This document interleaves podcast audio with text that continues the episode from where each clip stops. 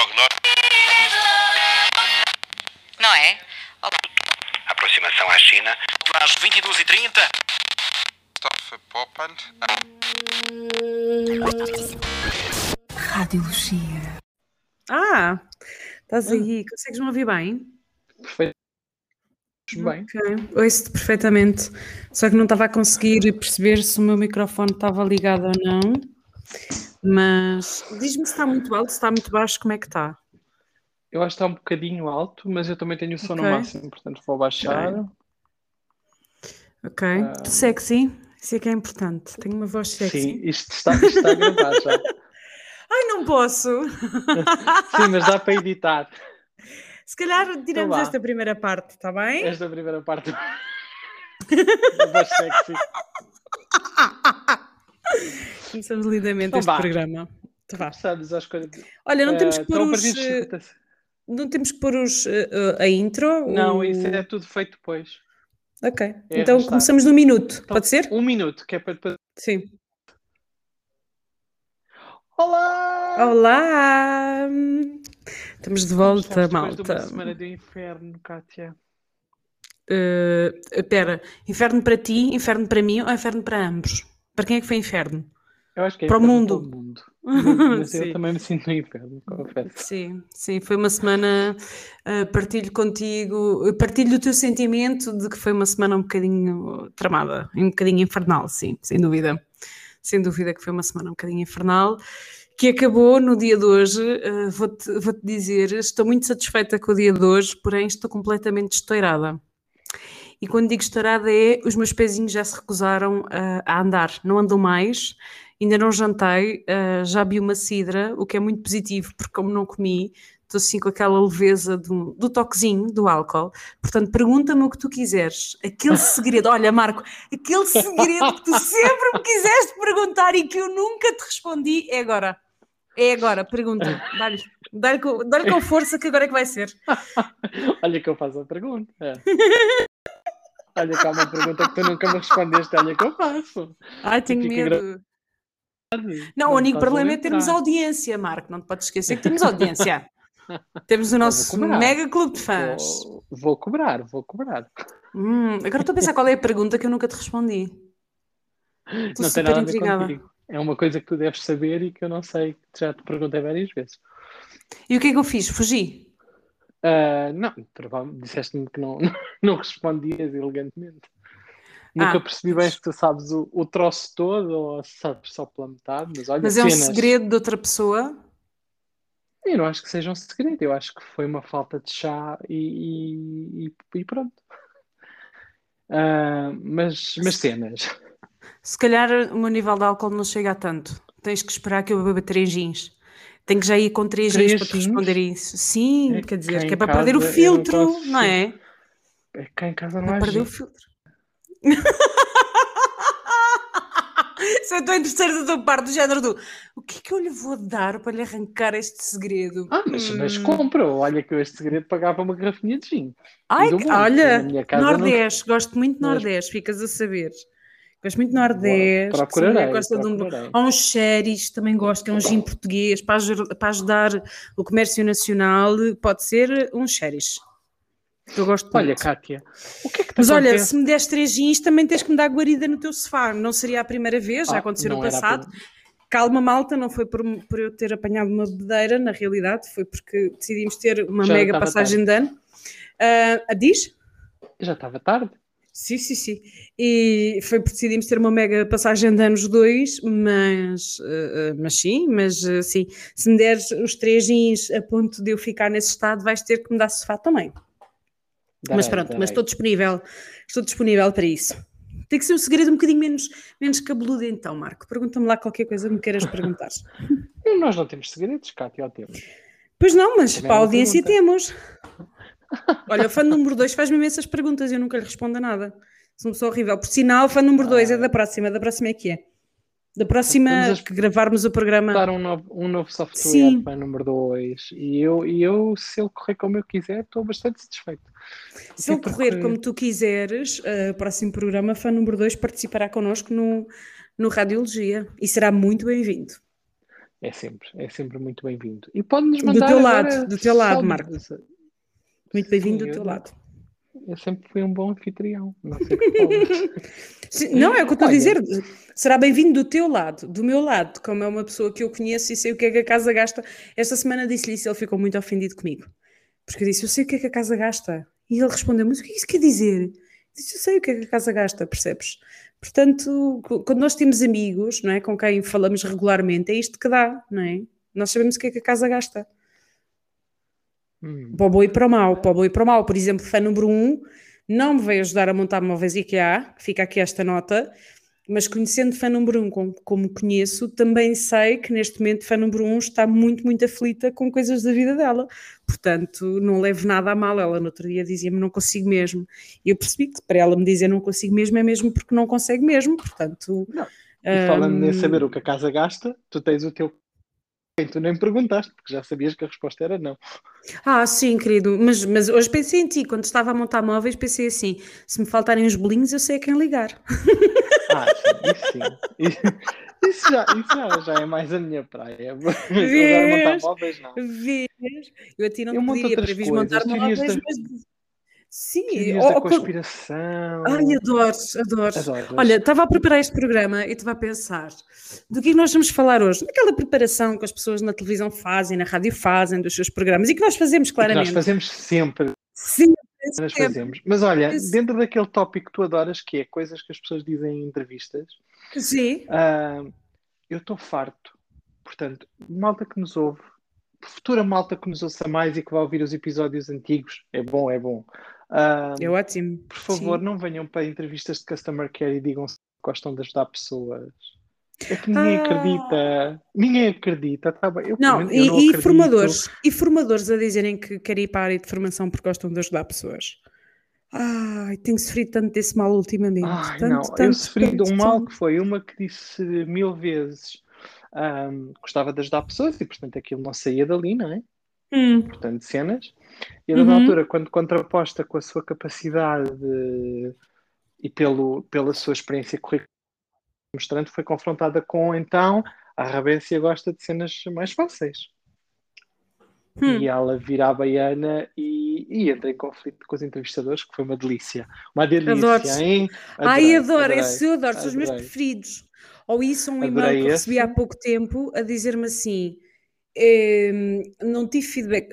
Tinha sido uma entrevista marcada por, uma estagiária que mandou o e-mail eh, eh, marcar uma entrevista. A candidata disse que não podia naquele horário e sugeriu outro horário. E por um lapso, porque foi mesmo por um lapso, a desgraçada da estagiária não viu o e-mail da pessoa.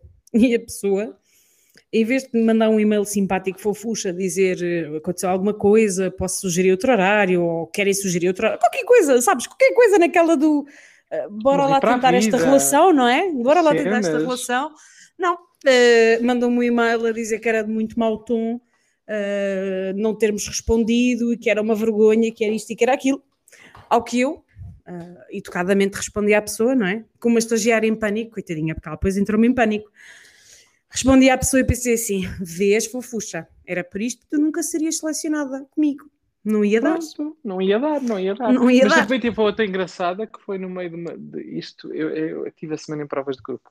Ah, e então disseram, pronto, porque falavam sobre a condição de não serem, na maioria dos casos, ordenados espetaculares e porque estavam a partilhar experiências de CV. E depois começa a dizer assim: não acha que a culpa é das empresas?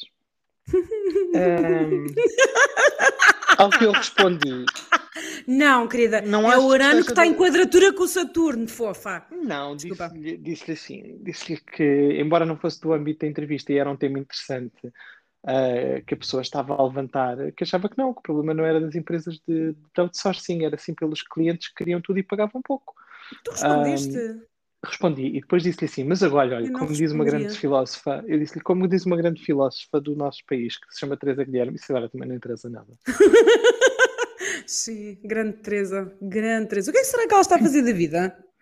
Ah, deve estar a fazer as suas cenas de marketing no Insta, porque ela Sim. estava sempre a ensinar as pessoas como é que vendem, como é que Como é que falam, como é que comunicam, dizem não é? Não Sim. é? E portanto, Sim. acho que sim. Olha, mas há pouco ia-te dizer, na preparação deste programa, dei comigo a pensar assim: então, novidades do mundo para que nós possamos comentar?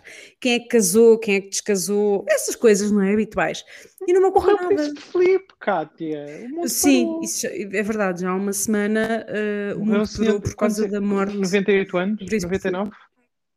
Uh, sim, ia fazer 100 anos daqui a um mês. Que é extraordinário, também se diga de passagem. Uh, é extraordinário fazer 100 anos, uh, um, viver quase até aos 100, não é? E, e- e a esposa, uh, sua dona Queen Elizabeth, uh, também já vai com 94, no- fez agora 95, acho eu, esta semana, ou 94 esta semana, também já vai com uma longevidade grande. Também diga-se passagem, se esta malta não tiver os melhores médicos do mundo, os melhores cuidados de saúde do mundo, algo, algo se passa de errado. Mas, ainda assim, o pai dela morreu com 54 ou 56, agora estou na dúvida. Sim, esta foi semana espantei.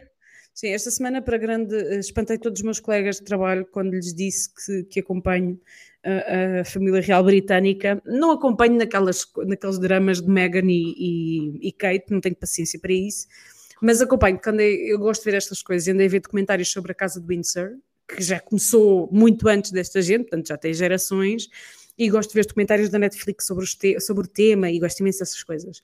E, hum, e- e pronto, e, e depois, ainda por cima, fiz-lhes o, o- a minha, dei-lhes a minha visão sobre a entrevista da Meghan Markle, que, que situei-a na história, não é? E situei a família real britânica hoje em dia à luz daquilo que é o contexto histórico deles, que é muito diferente daquilo que as pessoas imaginam.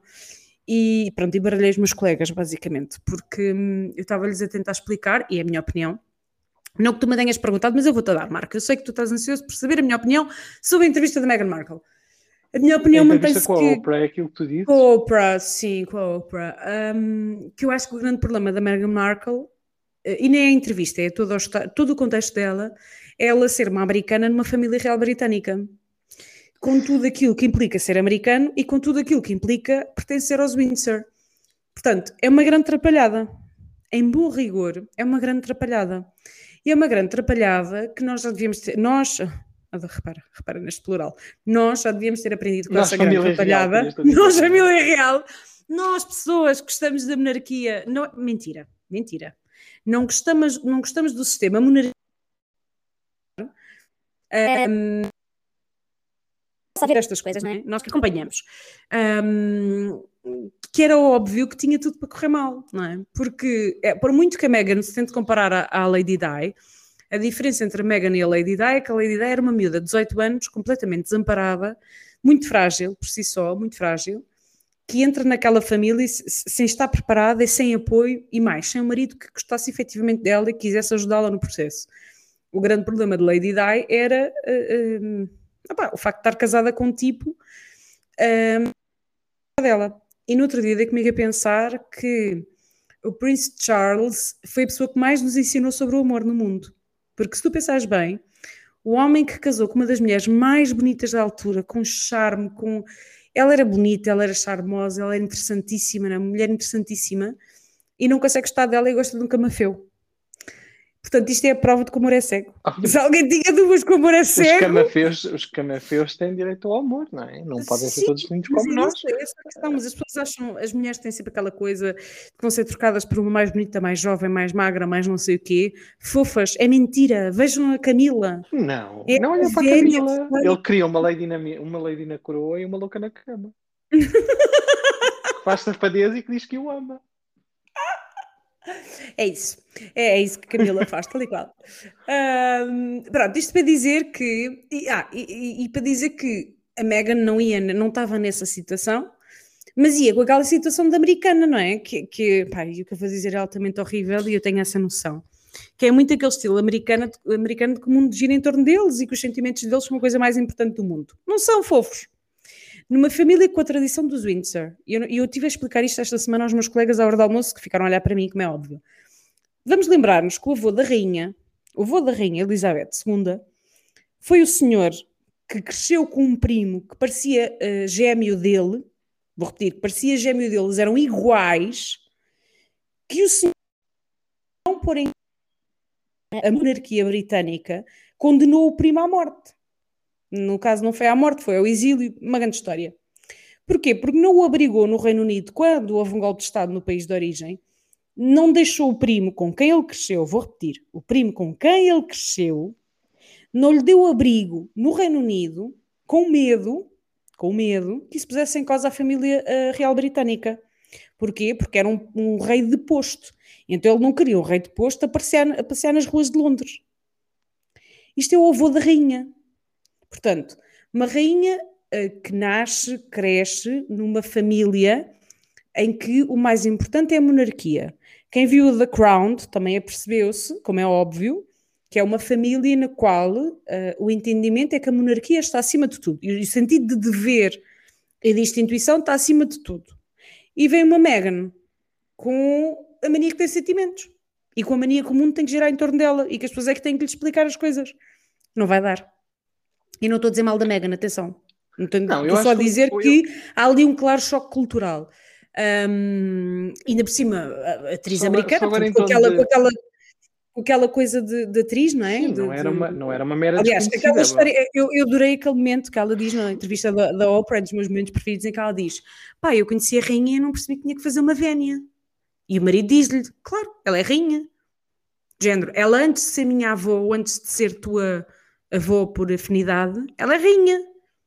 E este mindset, que ela não estava preparada para ele, lá está, porque na América não tens disto, não é?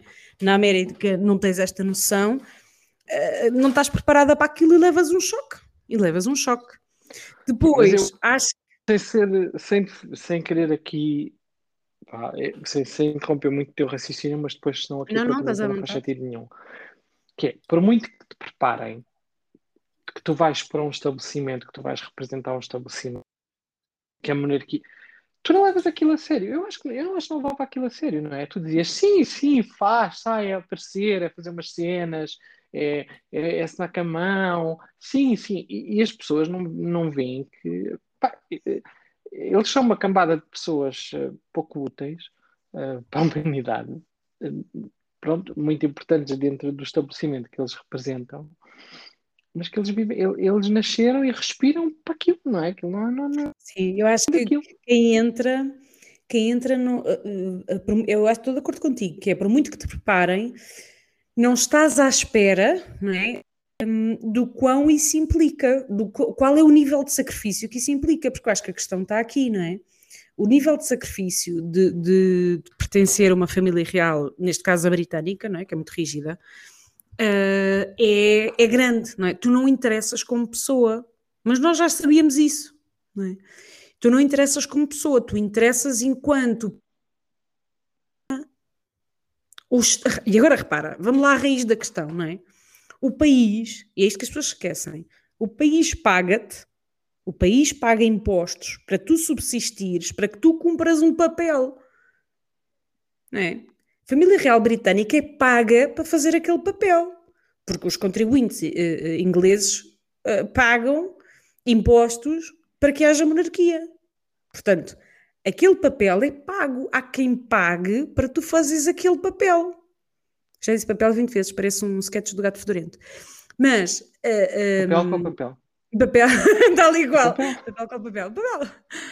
Um, mas a questão está aí, não é? E eu acho que é isto que as pessoas, quem vem de fora, não percebe isto. Quem vem de fora não percebe isto. E não percebe que é uma monarquia a subsistir nos tempos modernos. Eu admiro muito esta rainha, não acho particularmente boa pessoa, que fica esta nota, mas admiro a capacidade, o estoicismo desta mulher, porque é uma coisa extraordinária. O estoicismo desta mulher é qualquer coisa que é o mundo todo a desabar em torno dela e ela continua de pochete. Que voltamos ao mesmo. Para que é que serve a pochete na mão da rainha? A mulher não vai, vai levar o quê? Os Kleenex no, no bolso? A mulher nem chora. Quer dizer, eh, eu nunca percebi a cena da rainha da pochete, confesso. Mas a senhora anda sempre de pochete. Que a pessoa não vai me dizer o que vai com o telemóvel? É o telemóvel para ir um Instagram. De Não, estou a brincar. Tu, tu, tens, tu tens todo um protocolo, acho eu, de, de, de como um, é que elas Há um episódio qualquer para... no The Crown, mas que eu adormeci a meio, que explica porque é que ela usa a mala. Só que eu adormeci a meio desse episódio, eu confesso, e só acordei no final, ah, em que eles puseram uma legenda a dizer que a rainha usou. Foi bem na segunda temporada, em que desde esse dia a rainha usa a mala. Eu lembro-me de ver isto na legenda, no final do episódio, que desde esse dia, whatever that means, porque eu adormeci que a rainha usa uh, mala em, todos, uh, em todas as ocasiões. Portanto, quem viu The Crown e recorda-se do episódio, por favor, manda um mail para a Radiologia ou uma mensagem Sim. para o meu WhatsApp para me explicar porque é que a rainha Porque usa a mala em todos os eventos. porque eu não sei. Não sei. Bem, além disso, uh, cerimónias fúnebres do Príncipe Filipe, não é? Que assistimos todos. Aí há uma coisa que, que, que faz impressão, não é? Que é uh, uh, uma esposa sozinha a, velar um marido de 70 anos. Eu acho que isso, independentemente de ser família real ou ser o Zé Manuel da Esquina, acredito que seja extremamente doloroso e que seja um processo muito duro. E ela lá está, aguentou-se ali firme um, e sozinha é muito dura. Aquela imagem a percorrer o mundo e, e é uma imagem para mim muito dura, muito violenta, não é? Que é uma mulher sozinha a velar um marido um, há 70 anos. 70 anos é mais do que uma vida, não é? Há muitas vidas que não duram 70 anos. E aquele casamento durou 72 ou 73 anos. Um, portanto, eu acho que eles devem ter passado por todas as fases, não é? Namoro, desnamoro, zanga, casamento, descasamento, voltar a aproximar, voltar a afastar, agora somos amigos, agora somos não sei o quê. Eles devem ter passado todas as fases, fases de um casamento. Ah, Acho que eles escreveram o livro da. Se chama As Fases de um Casamento, mas provavelmente por, mas provavelmente por, eh, com, com pseudónimos. Sim, aquilo, aquilo é, é, hum, deve, deve ser muito violento. Honestamente, atendendo ao perfil da pessoa em causa, eh, até pode não ser assim, mas eu acho que em circunstâncias normais ela provavelmente morreria ao fim de muito pouco tempo. De, de- como nós vemos às vezes, não é? E agora com o Covid viu-se muito aquelas, aquelas histórias de o marido morreu e a mulher morreu horas depois, ou um dia depois, ou hum, em casamentos muito longos, de 50 anos, 60 anos, porque hum, deve ser muito difícil encarar a vida depois de perderes um companheiro de 70 anos. Ela conheceu-o com 13 anos. 13, portanto, ela, ela não ela não tem vida para além eh, da vida partilhada com o príncipe Filipe. E, e não consigo imaginar o sofrimento daquela mulher neste momento, não consigo imaginar hum, o sentimento de solidão, acima de tudo, não é? Que deve ser perder uma pessoa que te acompanha a vida toda, que te acompanha literalmente a vida toda. Hum, e, e desse ponto de vista. Sempre a animar os vossos dias. Desculpem, vamos já falar de uma parvoíce. Mas olha, não há músicas novas da Lady Gaga, não há músicas novas da, da Ana Malhoa. Ah, Vamos falar de quê, Marco? Posso-te falar da minha ida ao IKEA esta semana, mas quer dizer, ah, não há nada para daquelas coisinhas boas que nós gostamos para animar, não há uma turbinada, não há assim nada desse género, ou há? Ou há eu é que estou. Não, eu acho que não há, eu acho que não há, porque não, não me apercebo. Eu hoje tive que hoje tive que ir eh, fazer umas coisas a um, a um centro comercial, Hum. patrocinem espaço, não, digo o nome, Ah, a um centro comercial e, epá, e a loucura de pessoas, eh, eu fiquei assim um bocadinho descombulado. Acho que o Colombo hoje de manhã estava em loucura. eh, eh, estavam- havia um noticiário eh, e achei uma graça, porque o Colombo estava cheio e havia uma senhora que dizia: Pois, como se, pá, que eu acho uma delícia. Porque estas não são as pessoas habituais. Estas pessoas estão aqui porque foi só uma, porque isto não são as habituais.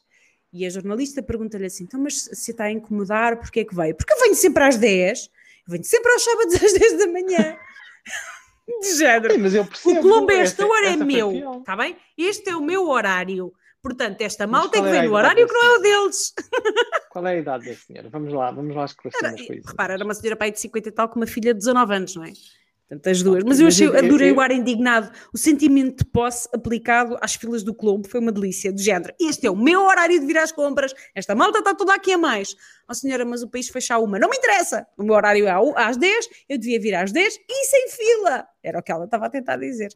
Achei tudo há muitos, muitos anos atrás, nomeadamente há 20 anos atrás, quando eu trabalhava no comercial, tu tinhas Hum. pessoas que tinham dias para ir, tu já as conhecias, havia pessoas que tinham dias para ir ao centro comercial e iam àquela hora e primeiro iam ao quiosque beber o seu café e depois Uhum. iam passar por eh, sempre pelas mesmas lojas, como se fosse uma, é uma rotina. Sim. Ahm, e portanto eu percebo a indignação da senhora. Mas tu vês Eu hoje- isso ah, nos supermercados, não é? Tu continuas a ter ao, ao fim de semana de manhã filas gigantes à porta dos supermercados, as pessoas estão ao sol, à espera, à chuva, à espera, em filas. Os supermercados agora estão abertos à online, tarde, façam- malta. Não, como o supermercado é. à tarde não tem ninguém. Sabes o que é que é? Ninguém. Não é? Ninguém. E dá, vontade de dizer assim: ó fofo, volta às duas da tarde ou às três da tarde e não vais ter ninguém. Não façam isso às vossas vidas. Mas pronto, as pessoas preferem, lá está, para cumprir a dita rotina, preferem estar numa fila de supermercado às 10 da manhã ou às 11 da manhã ou ao meio-dia, como eu já vi, não é? Filas de 20 pessoas, 30 pessoas à tua frente e tu estás na rua à espera do que ir num horário mais tarde. E tu dizes assim: ah, mas à tarde não podiam porque tem aula de ginástica, tem aula de macramê. Não, o país estava fechado, só os supermercados é que estavam abertos até tarde. Há uma semana, há duas semanas antes deste desconfinamento. Portanto, Não, acho, que, acho que hoje era o primeiro dia em que abriam mesmo as coisas todas. Pelo menos foi a sensação que eu tive, porque não, a semana passada não tive essa percepção como tive. os supermercados tive hoje. tiveram tão há mais Não, de um os mês abertos até Os tarde. supermercados estão até, tiveram uma fase que estavam até às 5, tiveram uma fase que estavam Uhum. até às 1, há uma, depois, tipo, e depois agora Mas eu já estou há a falar de supermercados, não está a falar de lojas. Lojas, pronto. Eu estou a falar mesmo de supermercados. A fila do supermercado normal, não é? Por falar nisso, olha, eu cheguei à conclusão que nós precisamos de doações, malta. E invariavelmente Então. nós vamos ter que desconfinar e eu preciso de comprar calças. Eu preciso de comprar camisolas. Camisas não preciso, está bem? Pá, mas preciso pelo menos dois parzinhos de calças novos ah, e umas três camisolitas. Umas três. Sim, coisa pouca, hein? Juntem-se, façam aí um, um, um crowdfunding, uma coisa fofinha. Porque eu, eu, eu olhei para a minha roupa depois de quase um ano e meio só fechado em casa com gatas e afins e estou claramente a precisar de roupa nova. Ahm, mas uma coisa, coisa básica, umas calcinhas pretas básicas, que eu sou o homem do preto, que nunca me comprometo, depois com a minha camisinha branca, com a minha camisolinha por cima, assim, li- ligeirinha, ligeirinha, que é para poder aguentar as duas estações. Também sou o homem que ve- veste sempre meia estação, mesmo Casual. inverno. Chique. Sim, sou. E portanto, Eu, vou- eu vou foi, dizer, ainda nem eh, sequer desempactei a minha roupa toda. Um, e, e pronto, eu ainda não sei o que é que tenho, porque eu sou a pessoa que se esquece das coisas que tem. Eu não faço ideia. uh, ainda não desempactei tudo, mas algo me diz. Há roupas que já não me servem para grande infelicidade minha. Algo me diz também vou ter que fazer essa cruzada do deserto de, de ir comprar roupa. Mas pronto, devemos sobreviver eu- a isso. Pronto, preciso, preciso claramente disso. Olha, Ah, têm-te perguntado, têm-te perguntado como é que está a correr o desconfinamento? É que a mim tem. Já te não, perguntaram? ah, não, não me têm perguntado. A mim têm-me perguntado. Então como é que está a correr o desconfinamento? Aliás, eu tive pessoas a perguntarem-me na segunda-feira como é que estava a correr o desconfinamento. E eu pensei assim, mas o desconfinamento tem quatro horas. De género. O que é que há? Porque a sensação que eu tenho é que parecia uma corrida, não é? Que estávamos ali no, no- domingo à noite da semana passada, estávamos ah, ah, na pista à espera do tiro de partida. E então segunda-feira deu um tiro de partida e começámos todos a correr, não é? Olha, mas a minha vida ficou exatamente a mesma. Pois, é, é essa a questão, igual. é? O que é que tu respondes? dias, Nada, está igual, estou a trabalhar em casa na igual. mesma. O que é que eu noto mais? Eu tive que ir ao escritório três vezes esta semana. Foi assim Hum. uma cena. No primeiro dia foi um bocadinho vá. Uh, QB de claustrofóbico, QB de estranho, mas assim fez bem andar um bocadinho a pé apanhar ar. hum, Mas já vi mais pessoas no escritório. Não sei se porque estão fartas de estar em casa e portanto saem porque, porque saem, mas já vi mais pessoas no escritório. Uh, senti ter aquela minha posição, que é se for necessária a minha presença no escritório, claro que sim, que vou ao escritório, até porque não está ninguém no edifício quase, mas uhum. quer dizer, também não vou para lá enfiar-me só para fazer eh, o show do o show do olha, estou aqui, quis saber quem sou, o que faço aqui, não é? Ahm, Olha, eu, eu fui ao escritório e soube, soube muito bem e planei voltar mais algumas vezes.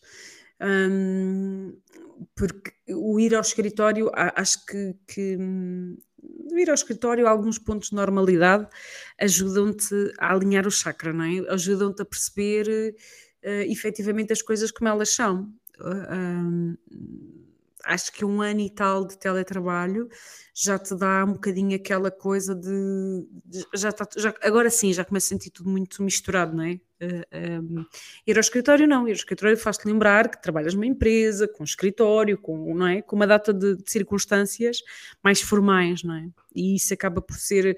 O ir ao escritório, por exemplo, para mim implica um, aquilo que nós já falámos N vezes neste programa.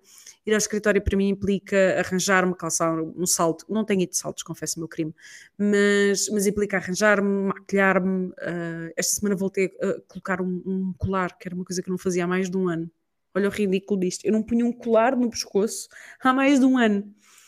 Um, pôr um colar, maquilhar-me, etc. Portanto, esse sentido de normalidade é positivo.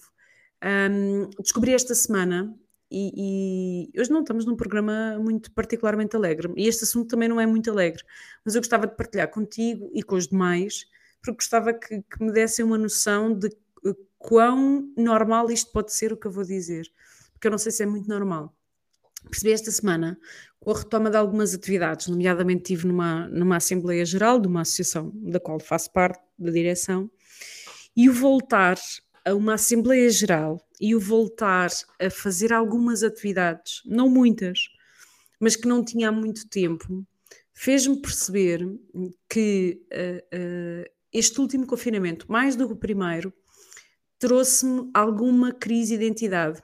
Alguma crise de identidade Porquê?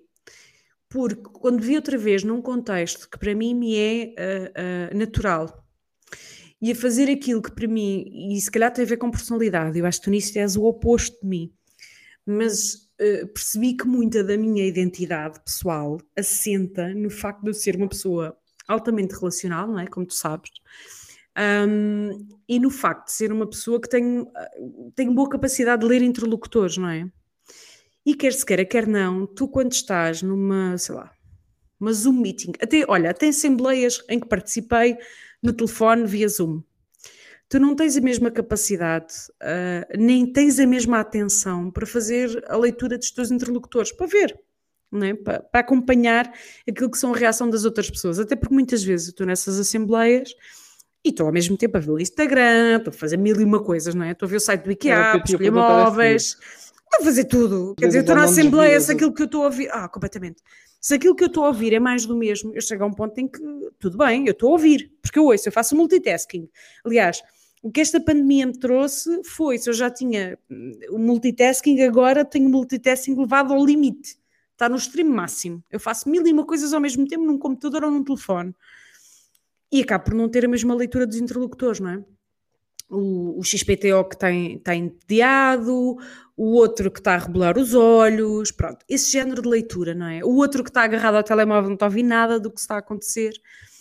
Então, duas coisas sobre as quais uh, uh, assenta, se calhar, muito daquilo que eu sou e que são uh, mais-valias minhas, eu percebi agora, mas e o curioso é isto, eu percebi foi no regresso que estavam um, em pause na prática, não é? Que tem a ver com a minha capacidade de ler pessoas, por um lado, e por outro, a capacidade que eu tenho de me relacionar com os outros, não é? E de fazer aquela coisa, e tu conheces, já viste, aquela coisa do tcharam. Cheguei, sorri, sou charmosa, sou maravilhosa, sou não sei o quê, um, cativo toda a gente com um sorriso e, e, e consigo eh, relacionar-me com os outros. Nós vamos Hã? acabar o, o, o programa aqui. É porque eu nunca fui tão espalhado em 3 minutos como fui agora. Porquê? Tens noção do rol de qualidades que tu ditaste e antes disso fizeste o prefácio com. E aqui nós somos exatamente o oposto. Portanto, eu não tenho capacidade de relacionar. Não é isso! Não é isso. Não é isso. Não é isso. Tu és a pessoa que não gosta de pessoas.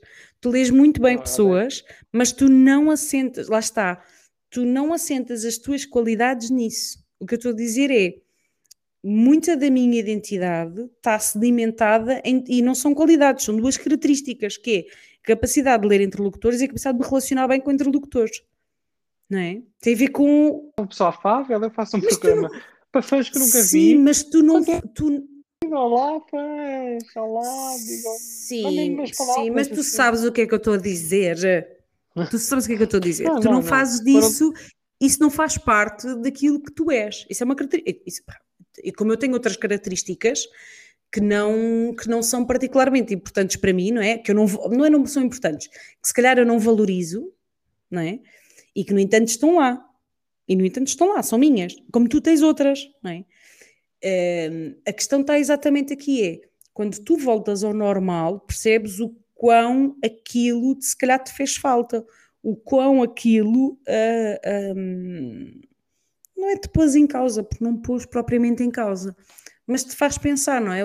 Coisas que, que, que te falharam e que te validam de alguma maneira, porque a questão está aqui, coisas que te falharam, que, que te validam de alguma maneira e que não tiveram lá durante aquele período e que te fazem falta, porque se calhar alguma da minha validação social tem a ver com isto. Alguma não, muita.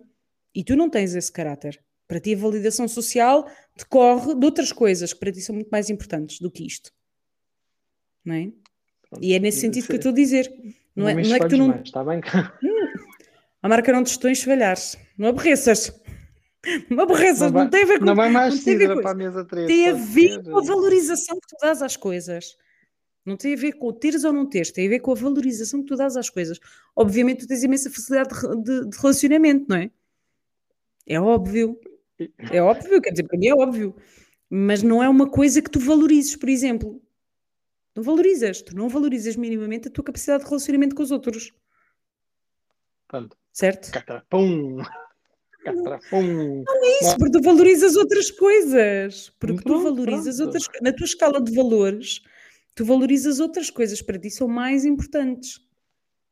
Não é? Porque se isso fosse importante, tu eras uma, muito mais uma pessoa um, social, no sentido de gostar de pessoas, de relacionar com pessoas, mas tu não gostas.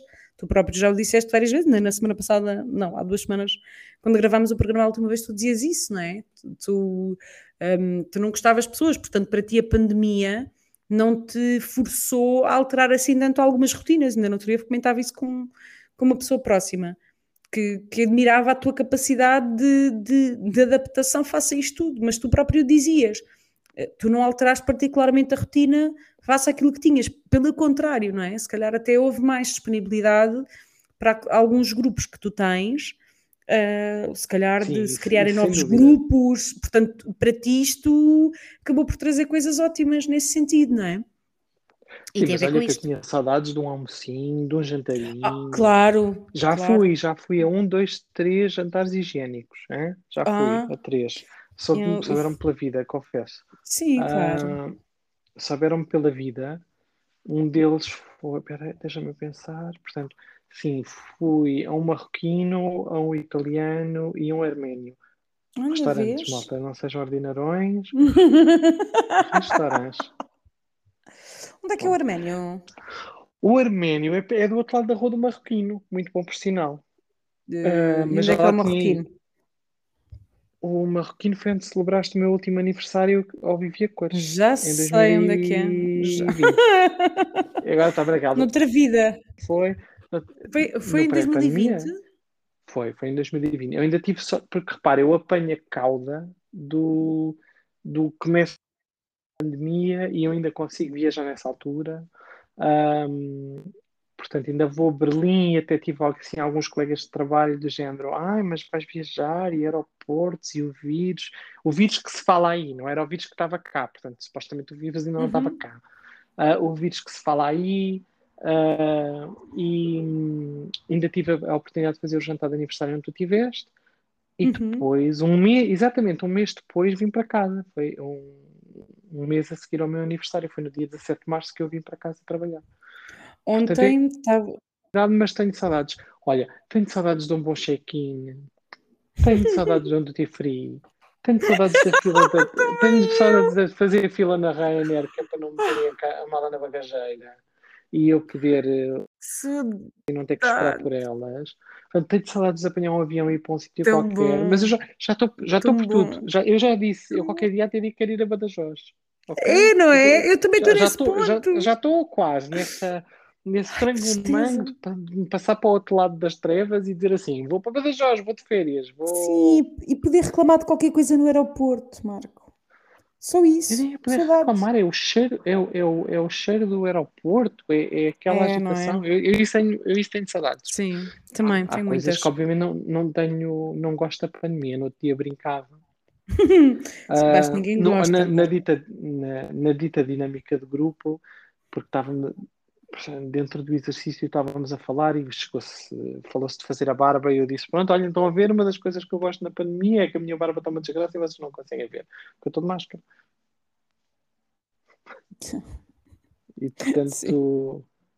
Sabes, eu vou-te dizer, eu tenho saudades de. Eu, eu que nunca planei viagens, como tu sabes, não é? Vou sempre assim de forma um bocadinho. Ah, tu és aquela mulher que diz assim: para a semana vou para Londres. E eu digo: é. Sim. Também tem sido vezes, deve ter sido muitos verões a ouvir a música do Dino Meira, do Voltei, Voltei, Voltei de lá. Então ontem estava em Londres e agora já estou cá. Cada vez que penso que a primeira vez que fui a Dublin, que, minha viagem de sonho, na né? Irlanda, a coisa que eu mais queria, devia ter estado anos a planear aquela viagem. Mas cada vez que eu me lembro, comprámos o livro a meias, eu e mais duas amigas, vê lá o ridículo isto, comprámos o livro a meias, aquele da American Express pa, pa, sobre Dublin, e que eu só abri no avião, a caminho de Dublin, abri e fiz assim, ah, vejo depois. E fechei e continuei cabeçada a fosse. Então aterramos em Dublin e elas diziam-me assim, já há muitos anos, elas me assim, então o que é que vamos ver? Eu disse, não sei, deixa-me abrir o livro agora. E comecei a ver na hora, sabes, aquela coisa. Um, sabes pá, não, mas eu, eu por acaso eu assim, nada, eu aqueles com... que planeiam ao milímetro, eu não sou nada essa pessoa, não, nada, não, nada. Não sou essa eu pessoa. tenho três ou quatro eu... coisas que eu sei que quero ver, imagina, e, e às vezes não tem nada a ver uh, com às vezes nem tem nada a ver com aqueles sítios típicos, tu, sabes? Tu cheiras-me tu cheiras dizer assim, eu preciso ir àquela rua porque é um grande poeta e eu quero muito ir ver onde é que ele vivia e é só a rua, porque não há casa, não há museu, não há nada, e tu consegues passar pela rua. Eu vou-te dizer, eu em Barcelona, que eu, queria, eu tinha lido uh, A Sombra do Vento uh, pá, há, sei lá, eu li A Sombra do Vento já há uns anitos, do, do Carlos Ruiz Zafón, e eu adorava, adorei aquele livro, adorei e passa-se numa Barcelona dos anos 50, salvo erro. Pá, eu adorei o livro, o misticismo, o livro é gótico, não é? Tem uma escrita, ele tem uma escrita muito gótica. Sim, e sim. Com, com, todo aquele misticismo, eu estava. Eu só queria ir a Barcelona para ir à Zona Velha, não é? À, à Zona Velha de, do centro de Barcelona, só para, só para sentir aquela sensação que eu tinha ao ler o livro. Uh, fiquei um bocadinho desiludida na realidade, não é? Porque é este o problema de, de, de, de quando tu crias cenários na tua cabeça e depois te confrontas com eles na realidade. Mas, mas gostei muito de Barcelona, atenção. Gostei muito de Barcelona. Mas, mas então dizia-me dizia a Tânia com quem eu fui, dizia-me assim: temos que ir ao jardim ver o lagarto. E o quê? O lagarto do Guel. E eu disse: qual lagarto? Ela disse: temos que ver o lagarto. Eu disse: está bem, vamos ver o, o, teu lagarto. Mas depois vamos ao centro de Barcelona, porque eu só queria andar naquela zona medieval, não é? zona mais antiga. Saúde. Um, e portanto foi literalmente isso que tu estás a dizer. Eu quero ir àquele bairro porque há um livro que eu li que se passou naquele bairro. Eu só queria sentir as ruas do bairro. Tudo o resto eu estou-me a marimbar. Uh, mas acabei por gostar muito, obviamente, de Barcelona. Um, mas ela sim a dizer: Eu quero ir ver o lagarto, eu quero ver não sei o quê. Eu, que eram aqueles sítios típicos, eu não é? ver a Sagrada pessoas... Família. Sim, e fomos ver a Sagrada Família. E eu adorei a Sagrada Família, vou-te dizer, adorei. Adorei a Sagrada Família. Olha, um... eu, eu planei as viagens com tempo, mas só a viagem em si. Agora, o que é que eu dava a fazer, eu nunca planei. Eu depois, é isso, é lá, como eu. Uh, depende, se eu conhecer pessoas que vivem ou já viveram naquela cidade, pergunto coisas como ai tal cena, como bem, ai tal cenas, coisa é que as pessoas não conhecem que existe e que vocês que já viveram aí uh, gostam muito. Uh, mas tirando isso, ou então por norma, meu companheiro faz isso, que é vai, por exemplo, sei lá, uh, vamos inventar, por exemplo, Praga, e ele vai a uma página de Facebook de italianos em Praga e, e, vai ver e vai fazer perguntas tipo às pessoas que vivem lá o que é que o que é que acham interessantes e ele já fez isso com outras cidades onde nós fomos. Mas ah, mas tirando isso nunca vamos com nunca vamos com circuito marcado porque nós gostamos muito de ir até ao limite da nossa resistência física. E aqui não pensem que somos grandes malucos que estamos a fazer muitas coisas. Não, é o contrário. Somos extremamente preguiçosos e, portanto, se chegar às seis da tarde e a malta está cansada e quer voltar para casa e quer ser uma, cena no micro-ondas e comer ou comprar uma sanduíche e depois comer no quarto e morrer para a vida, uh, a malta faz.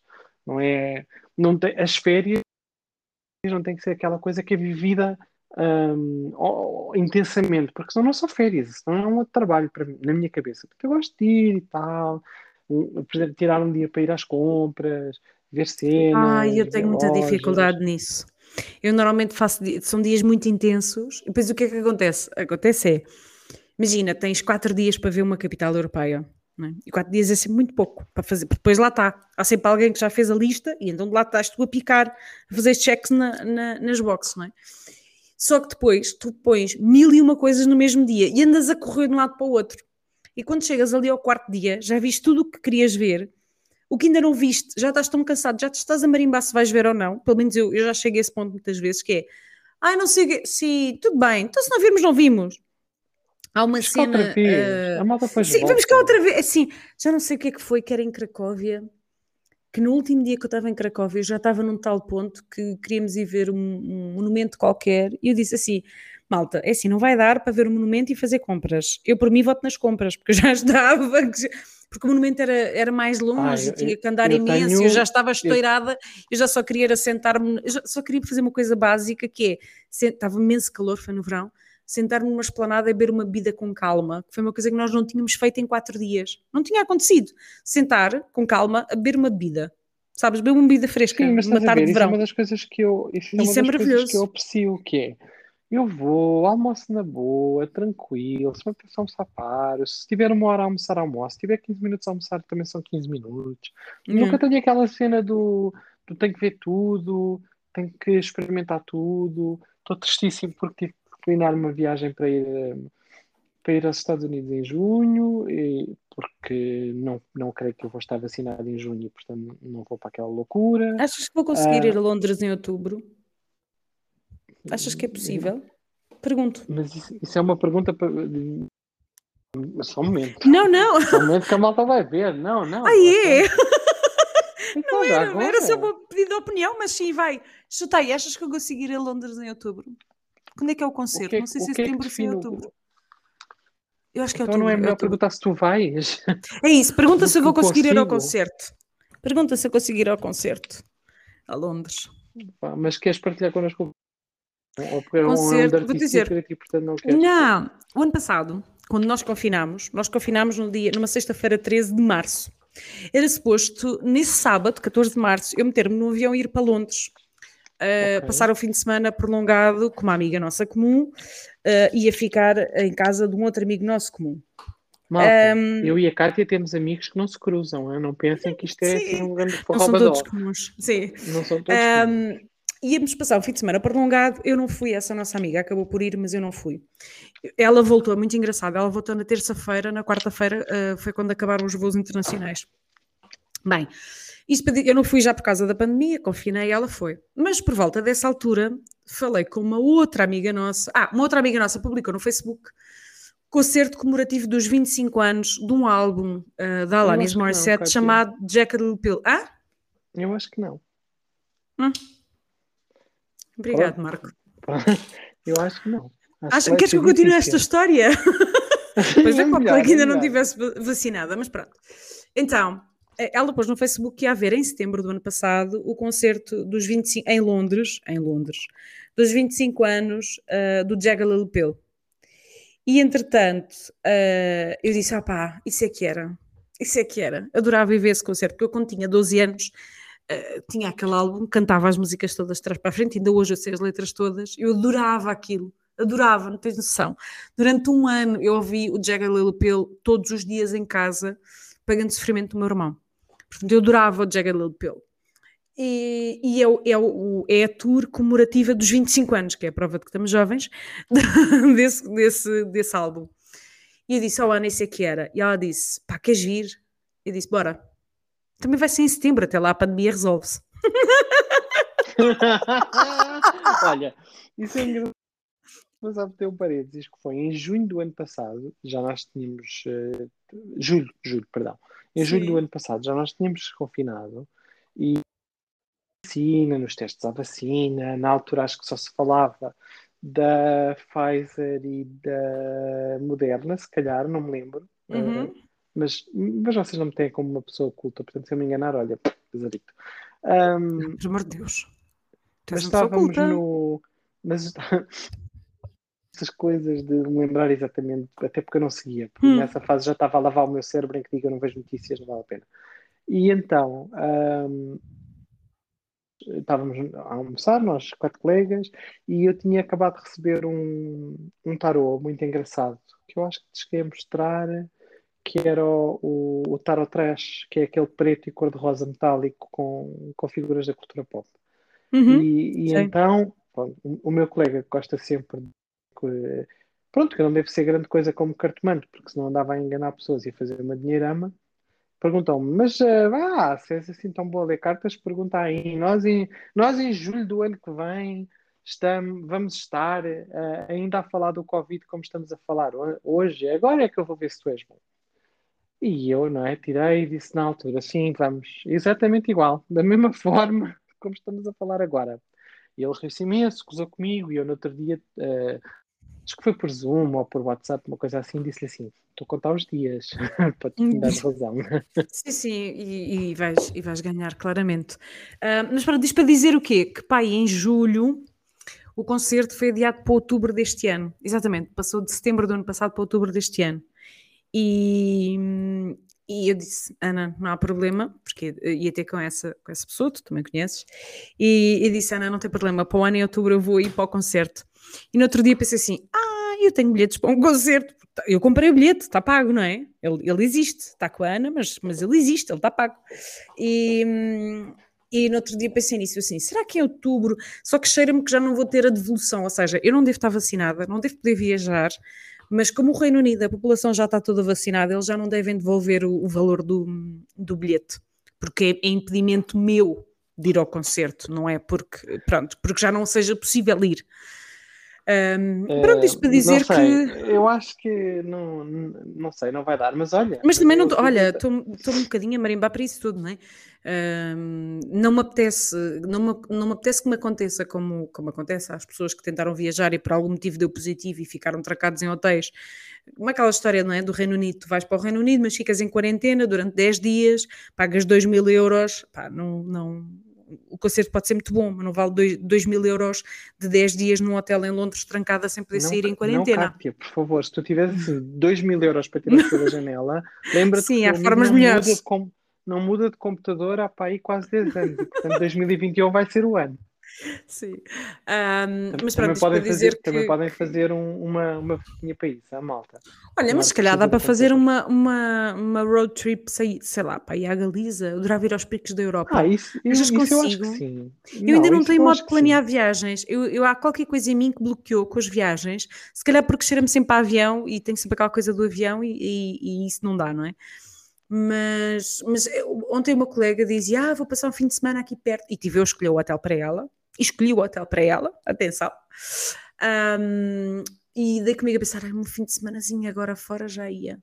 Assim, uma coisa diferente, não é? Sim, nem que fosse em Viana do Castelo. Nada contra Viana do Castelo, não é? Sim, sim. Repara, o fim de semana passado fui ao Algarve, mas não foi nada particularmente novo, até porque encontrei um Algarve completamente deserto. E quando digo deserto, é assustadoramente deserto. Para mim ótimo, para mim ótimo, mas, mas percebo que para, também para... já começas a odiar um bocadinho de pessoas, não é, Cátia? E, não, é questão, é questão económica local, não é? Porque percebo que isto implica o facto do Algarve não ter aquela malta. E sabes que eu gosto de observar pessoas, portanto, uh, eu gosto de ter pessoas, quando vou assim de fim de semana, não é muitas, mas algumas só para eu me entreter, só para olhar, só para observar, só para. E nem isso havia. Nem isso havia, sabes? Aquela, aquela coisa típica dos alemães reformados que vão para o Algarve armar, armar em lagosto em abril. Não havia Portanto, falhou um, senti um bocadinho essa falta. Sinto falta e honestamente sinto falta de observar pessoas. Uh, dou comigo na varanda às vezes a ver os vizinhos, mas são poucos, não, não tem o mesmo não tem o mesmo elan de tu estares, eh, sei lá, num sítio qualquer, num bar, num restaurante, quando dás por ti e tu sabes que às vezes almoçar ou jantar comigo não é fácil porque às vezes eu distraio-me só observar as pessoas da mesa ao lado e sinto muita falta disso, dessa coisa de distrair-me a observar outras pessoas. E isso não tenho. Mas vou partilhar contigo neste este programa que está sendo animadíssimo. Que está talvez o mais animado de todos. Não foi a morte do Príncipe tu lembras, olha, tu lembras daquele programa que nós gravámos que foi péssimo, super deprimente e que contávamos, pá, aí, lá está, aos 50 minutos de programa, o sistema foi abaixo e não ficou gravado e tivemos que gravar um programa todo novo. Tu lembras disso? Ainda oh, no estúdio de rádio. E tu dizias, isto é o universo a dizer que nós não podemos estar com um tom tão depressivo. Tom depressivo no programa. Mas isto para animar, isto para animar um programa que já está a ser super animado. Sim, um, chuta. Sim, já me disseste que eu não vou ao concerto. Chuta. Nem vou a Londres, que é o pior. Chuta. O, o pessoal, eu, eu acho que não vais. Uh, o pessoal que, que é da nossa vou. geração há de se lembrar certamente de um livro que todas as nossas mães leram, ou quase todas, que era o livro da Cristiane, tinha o nome do Os Filhos da Ah, Droga. os filhos da droga, sim. Pronto. Eu tenho esse livro. série, agora- há, há uma nova, há uma nova versão desse livro em série de televisão na HBO que se Hum. chama um, The Children of Bahnhof Zoo. Bahnhof Zoo é, uma, é a estação de metro, não é? Hum. De, de Berlim. E, e eu estive a ver aquilo e tive, tive mixed feelings ao longo da, da, da série toda. Eu li Os Filhos da Droga há muitos, muitos anos, numa idade em que não devia ter lido, portanto metade não percebi. Um, Ok. E depois nunca mais voltei a ler, porque depois era aquele livro que, que- Os primeiros episódios são um bocadinho estranhos, porque aquilo glamoriza de tal forma. Não é a série ideal para se ver em confinamento, pessoal. Porque eu vou-vos dizer o que é que me passou pela cabeça. Estava a ver um Hum. episódio, numa semana particularmente má da, da minha vida profissional, nada me estava a correr como eu queria. Ah, e pensei assim: epá, agora há ali um chutinho de heroína. Hum, Ai, credo. Ai que bom, uma trip, eu ir ali eh, dar uma volta à lua e voltar. eh, baril, portanto, porque aquilo ao início glamoriza muito a cena da trip, a cena do, do chuto, pronto, e depois acaba por fazer o inverso, que é tu vês aquilo de uma forma muito fofinha e depois aquilo cai até ao degredo absolutamente total Uhum. Consegues olhar para as, para as personagens, portanto, a nível de caracterização está muito bem, eh, os personagens são altamente realistas e a forma como fazem são todos realistas, mas a, a determinada altura já não estás. Percebo o fascínio das nossas mães pelos filhos da droga, percebo, eh, até porque num, num contexto de um Portugal eh, acabadinho de sair de um regime, de um regime de ditadura, ler aquilo era assim uma grande loucura, não é? Um, mas um, pronto, é, é que depois a geração a seguir o que teve foi a Lua de Joana, convenhamos. Ah, também li. Esse eu li. Nunca li. O- Eu esse nunca Os li. Filhos da Droga parei a meio, que era muito nova para estar a ler aquela porcaria. A Lua de Joana eu li, aquilo é tão deprimente. É t- Bem, este programa está bem animado. A Lua de Joana é tão deprimente. Mas olha, mas pa- Ai, para- credo. para Pior que isso, só, só Inês Pedrosa e o Fazes-me Falta. Ai, que, que- Ai, não, Pá, não, mas o fa- li. Atenção, o Fazes-me mas não é para adolescentes, o Fazes-me Falta é um, um livro de adultos para adultos. O Fazes-me Falta está tão bem escrito, está tão bem escrito. Inês Pedrosa é ótima, tão bem escrito, mas é tão deprimente. Repara, Fazes-me Falta diz logo tudo, não é? Ah, aquilo é a história, salvo erro, de um marido e de uma mulher, não sei qual deles morre, mas um morre, não é? Então, o Fazes-me Falta é a história da recuperação e do luto. Eish! Aquilo, aquilo, eu lembro, eu li aquilo, pai, estava na faculdade com certeza, lembro-me que, que li muito no metro, eu lia muito quando andava de metro, muito. Bem, aquilo, eu tinha alturas de, eu não sou pessoa de chorar com livros normalmente, que mexia-me com as emoções de uma maneira que às vezes eu tinha muita dificuldade Olha, em segurar-me. Melhor que, olha, que o único ver, que no extremo oposto tive o mesmo, o mesmo efeito a tentar segurar-me e nem sempre conseguia, era um livro cómico que eu recomendo e que me disseram, uma grande amiga minha há muitos anos disse-me, Catus, tu vais chorar a rir com aquilo. E de facto é um livro muito bom que é o Wilt, do Tom Sharp. Pá, e aí sim, é um livro que te faz rir e que também eu li no metro e que às vezes tinha que me segurar para não rir no metro também. Ah, muito bom, muito bom, mas no extremo oposto. No extremo oposto. Sim, diz. falando em livros e, e, e de séries de televisão, eu estou quase, quase a acabar o, o, o Firefly Lane, ou The Girls Ah, e então, estás a gostar? Curiosamente, não. Não estou Ah. a gostar. Eu não sei se é por a narradora de áudio ser eh, estranha na forma como narra o livro, mas não Ok. estou a gostar. Eu estou muito colada à realidade do- da série de televisão Estás muito com a série. Uhum. e estou muito com a série, porque há ali uma série. Há ali uma série. Gostaram desta literação? Hum. Ah, há ali uma série que fizeram que hum, para mim aquilo não são as, as personagens que eu achei piada. Ah, acho Não sou a aquilo que tu imaginaste, Tully- não é?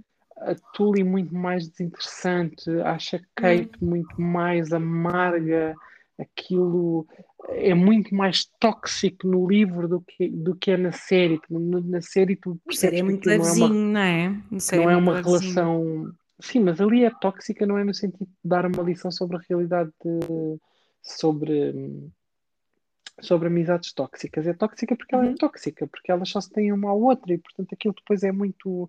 e, e, e muito na realidade delas, para não gostei nada. Mas para arruinar completamente, com a vossa ideia de que eu sou uma pessoa culta, eu decidi uh, pegar e, e, fazer download de uma novela do, dos anos 2000 um, e vê-la de, de Portanto, quando não tenho nada para fazer, novela, que, acontecido, vejo novela. Eu ia dizer, vejo... tu, pera, antes de tu ires para essa novela, eu vou-te dizer, eu tenho muitas saudades da Rita. Muitas, muitas, muitas, muitas. E agora o fã número 2 vai dizer, que horror, como é que tens saudades da Rita? Compensação, um fã do Brasil vai dizer, eu também tenho saudades da Rita. Tenho muitas saudades da Rita. Vai Sim. haver uma versão da Rita noutros países, uh, curiosamente. Este tipo de história vai estar, estar a ser adaptada. Em série, acho que na França, um, uhum. nos Estados Unidos, acho que vai ser adaptada para um filme. E, portanto, vamos ver as outras versões da Rita. Sim. Se bem que não vão, Sim, mas, não vão ser a nossa. Mas novela brasileira que tu fizeste download? A favorita. Quem? A favorita. Eu acho que a favorita nunca teve ênfase em Portugal, porque a favorita 2007 ou 2008 e portanto é numa altura em que as novelas brasileiras já não dominam tanto o, e já tinhas uh, as novelas TV.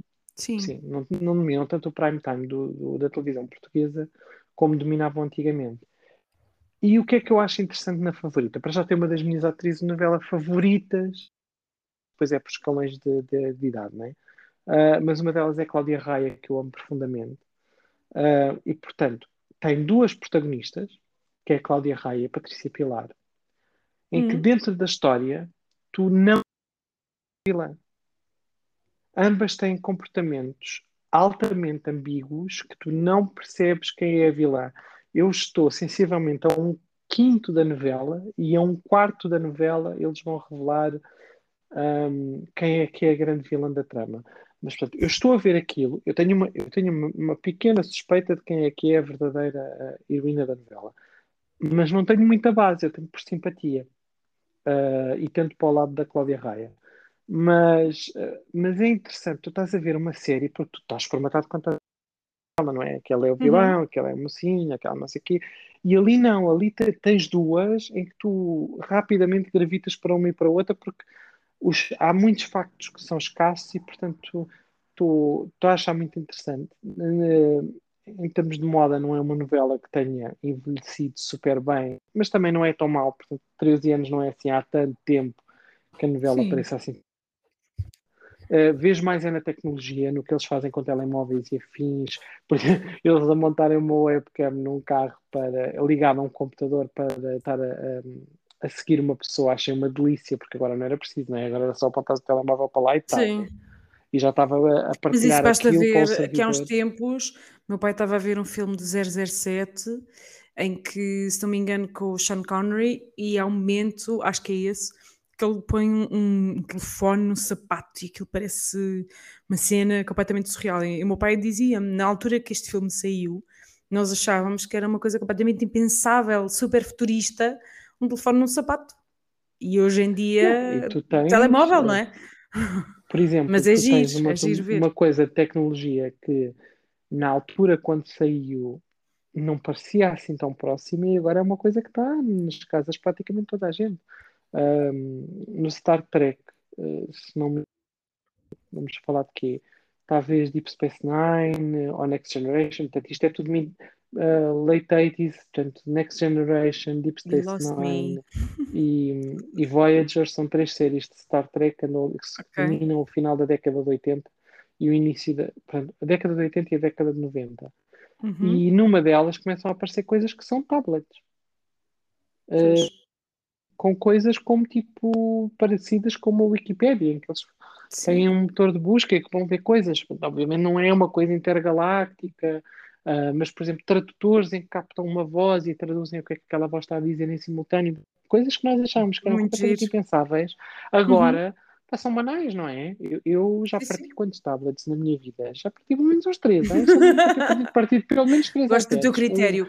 Um, um clássico e dois mini. Tablets uh... partidos. Mas olha, um tema que eu por acaso queria falar hoje no programa, e já, e já estamos prestes a terminar, mas só fazer esta nota, que é uh,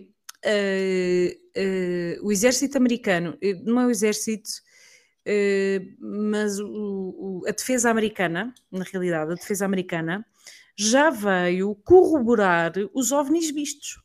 Eu achei uma graça, ainda há bocado estava a ver na SIG Notícias uma notícia no Instagram, uh, a defesa americana que nunca aceitou uh, que, aqueles, aqueles exemplos, pessoas que diziam que viam ovnis e não sei o quê. A semana passada foi visto um triângulo que foi filmado e que foi partilhado online. Um, e agora eles vêm confirmar que efetivamente aquelas imagens são reais e aqueles objetos voadores não, identificá não identificáveis, identificáveis ou identificados? Bem, whatever. Objeto não identificado. Não identificado, não é? Um, vieram dizer que sim, senhora, que são ovnis. E eu achei uma graça, acreditando ou não se acreditando, nem sequer, nem sequer refleti muito sobre isso, honestamente. Mas achei muita graça porque é uma mudança de paradigma da defesa americana, não é? Brutal. Porque eles durante muitos anos recusaram ou não comentavam um, quando se questionava sobre esse tema e não sei o quê, e eles não respondiam ou não, ou não, ou não corroboravam, não é? Os X-Files, X, todo mundo X-Files vem nessa sequência, não é? De, de, uma equipa secreta que investigava coisas diferentes e ovnis e cenas, não é? E, mas secreta, porque a defesa, a posição oficial da defesa norte-americana era que ou, ou diziam que não existia ou não diziam nada. E achei muita graça vir esta notícia, porque é o mundo a mudar. É, é nesse sentido que eu achei graça à notícia, não é? Uh, um, é o mundo a mudar, não é? E a mudar naquilo que são as instituições mais clássicas do mundo, que, que são os, as defesas dos países, não é? E achei, achei muita graça. Desculpa, era isto mas, que eu tinha mas pronto, dizer. mas era só isto. Portanto, mas é um exercício interessante. Se quiserem tentar ir à procura de uma novela antiga para voltarem a ver, Desculpa, não deixa não de ser dar. interessante. É aquele Mas eu agora não tenho. Não, eu estou sem, eu estou sem série na Netflix neste momento. Estou sem, Olha, eu sem comecei a paixão. ver uma hoje, eu comecei a ver uma hoje, mas não, não sei se será a tua cara. É interessante, é turca, chama-se Hum. Ethos, hum, mas o primeiro é muito lento e eu ainda não percebi qual é o propósito, mas envolve muito as diferenças culturais na Turquia, portanto, da Ah, comunidade. isso é giro. Isso eu gosto. Ah, então, olha, é interessante porque é, Mas, mas repara, já me puseste a ver a uma série dinamarquesa, não é? Estamos a percorrer o mundo em séries. Então, Mas eu, Mas eu, esta, eu- eu só vi, eu só vi um episódio e, portanto, não, não tenho assim. Porque ela, o primeiro episódio é extremamente lento, metade do episódio é passado em, em, em dois consultórios de psicólogos, ou de psicólogas neste caso. até aí tudo bem, o extremamente lento é que não é tudo bem. É que tem alguma. Eu, não- eu não sou. hum, Ah, Marco, tenho uma coisa para para dizer, para assumir publicamente.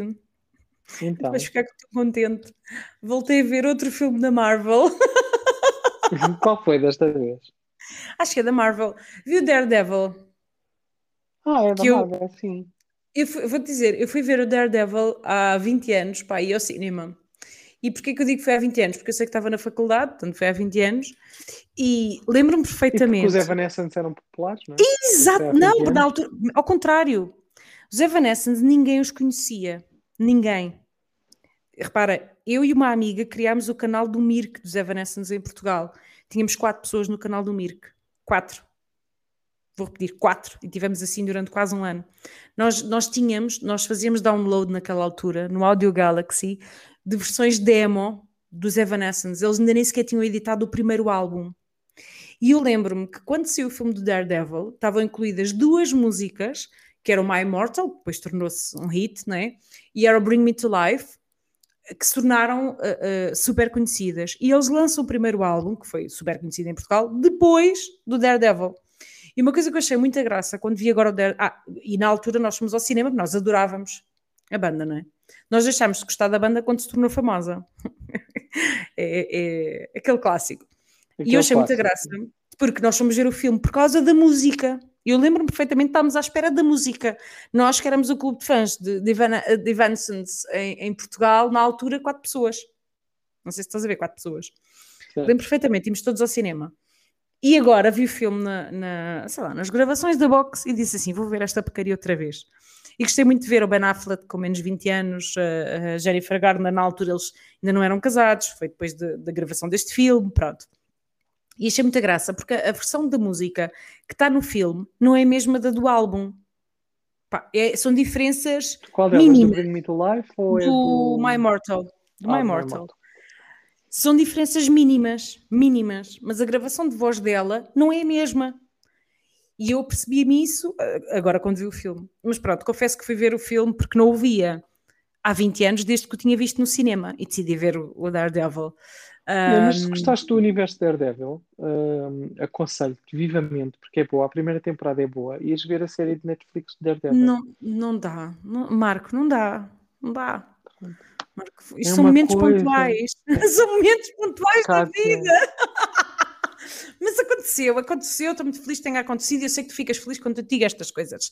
Eh, Sim, aconteceu. não era o meu filme da Marvel, Kátia. Não, não, não é, não é, não é, mas olha, soube bem ver, deu para entreter um bocadinho, não é o tipo de coisa que eu vejo Pronto. normalmente, sabes, Pronto, mas, tá- eh, mas tá achei bom. que ias ficar muito orgulhoso de te dizer que Ah, vi, bastante. ora, em duas semanas é o segundo filme da Marvel que eu vejo. Hã? Ah, Tá ah, espetacular. temos sim. Qual foi o primeiro? Peraí, já lembra-me lá qual foi o primeiro. Foi o outro, não foi em duas semanas, foi o outro que eu te contei, que até falei aqui no programa também, versus, eh, como é que é? Ah, sim, ok. Não, Spider-Man é quem? Marvel, não é? Super-Homem. Super-Homem. Sim, sim. É o, é o Batman, não é? É o Batman. É o Batman, é o Batman. É. Sim. Por isso é que eu estava a pensar, eu não me lembro dela ter visto outro filme da Marvel, não. Não é foi esse. Pronto, está feito. Agora Pronto. vou, vou- Olha, estamos com uma hora e dez minutos de programa. Vamos, Ah, na vamos realidade, embora. uma hora, uma hora e nove minutos de programa, porque na realidade vamos cortar um, só um minutinho, só um minutinho. Ahm, no início. Ah, esperemos que esta plataforma funcione. Esperemos que eu consiga Sim, exportar o programa. forma nova. Portanto, vá, olha. Dê-nos o vosso Hum, feedback. vá, Não sei nada do eh, nosso fã do Brasil há muito tempo. Eh, ele que nos dê feedback sobre este programa para nós sabermos que ele está bem e que e queremos o feedback dele. Ele, ele é outro que vai dizer: Marvel, por amor de Deus, o que é que vos passa? O que é que vos passa pela cabeça? Mas pronto. Então vá, beijinho, malta. Beijinhos. Prognóstico. Não é? Aproximação à China. Às 22h30. Christopher Poppand. Rádio Lucia.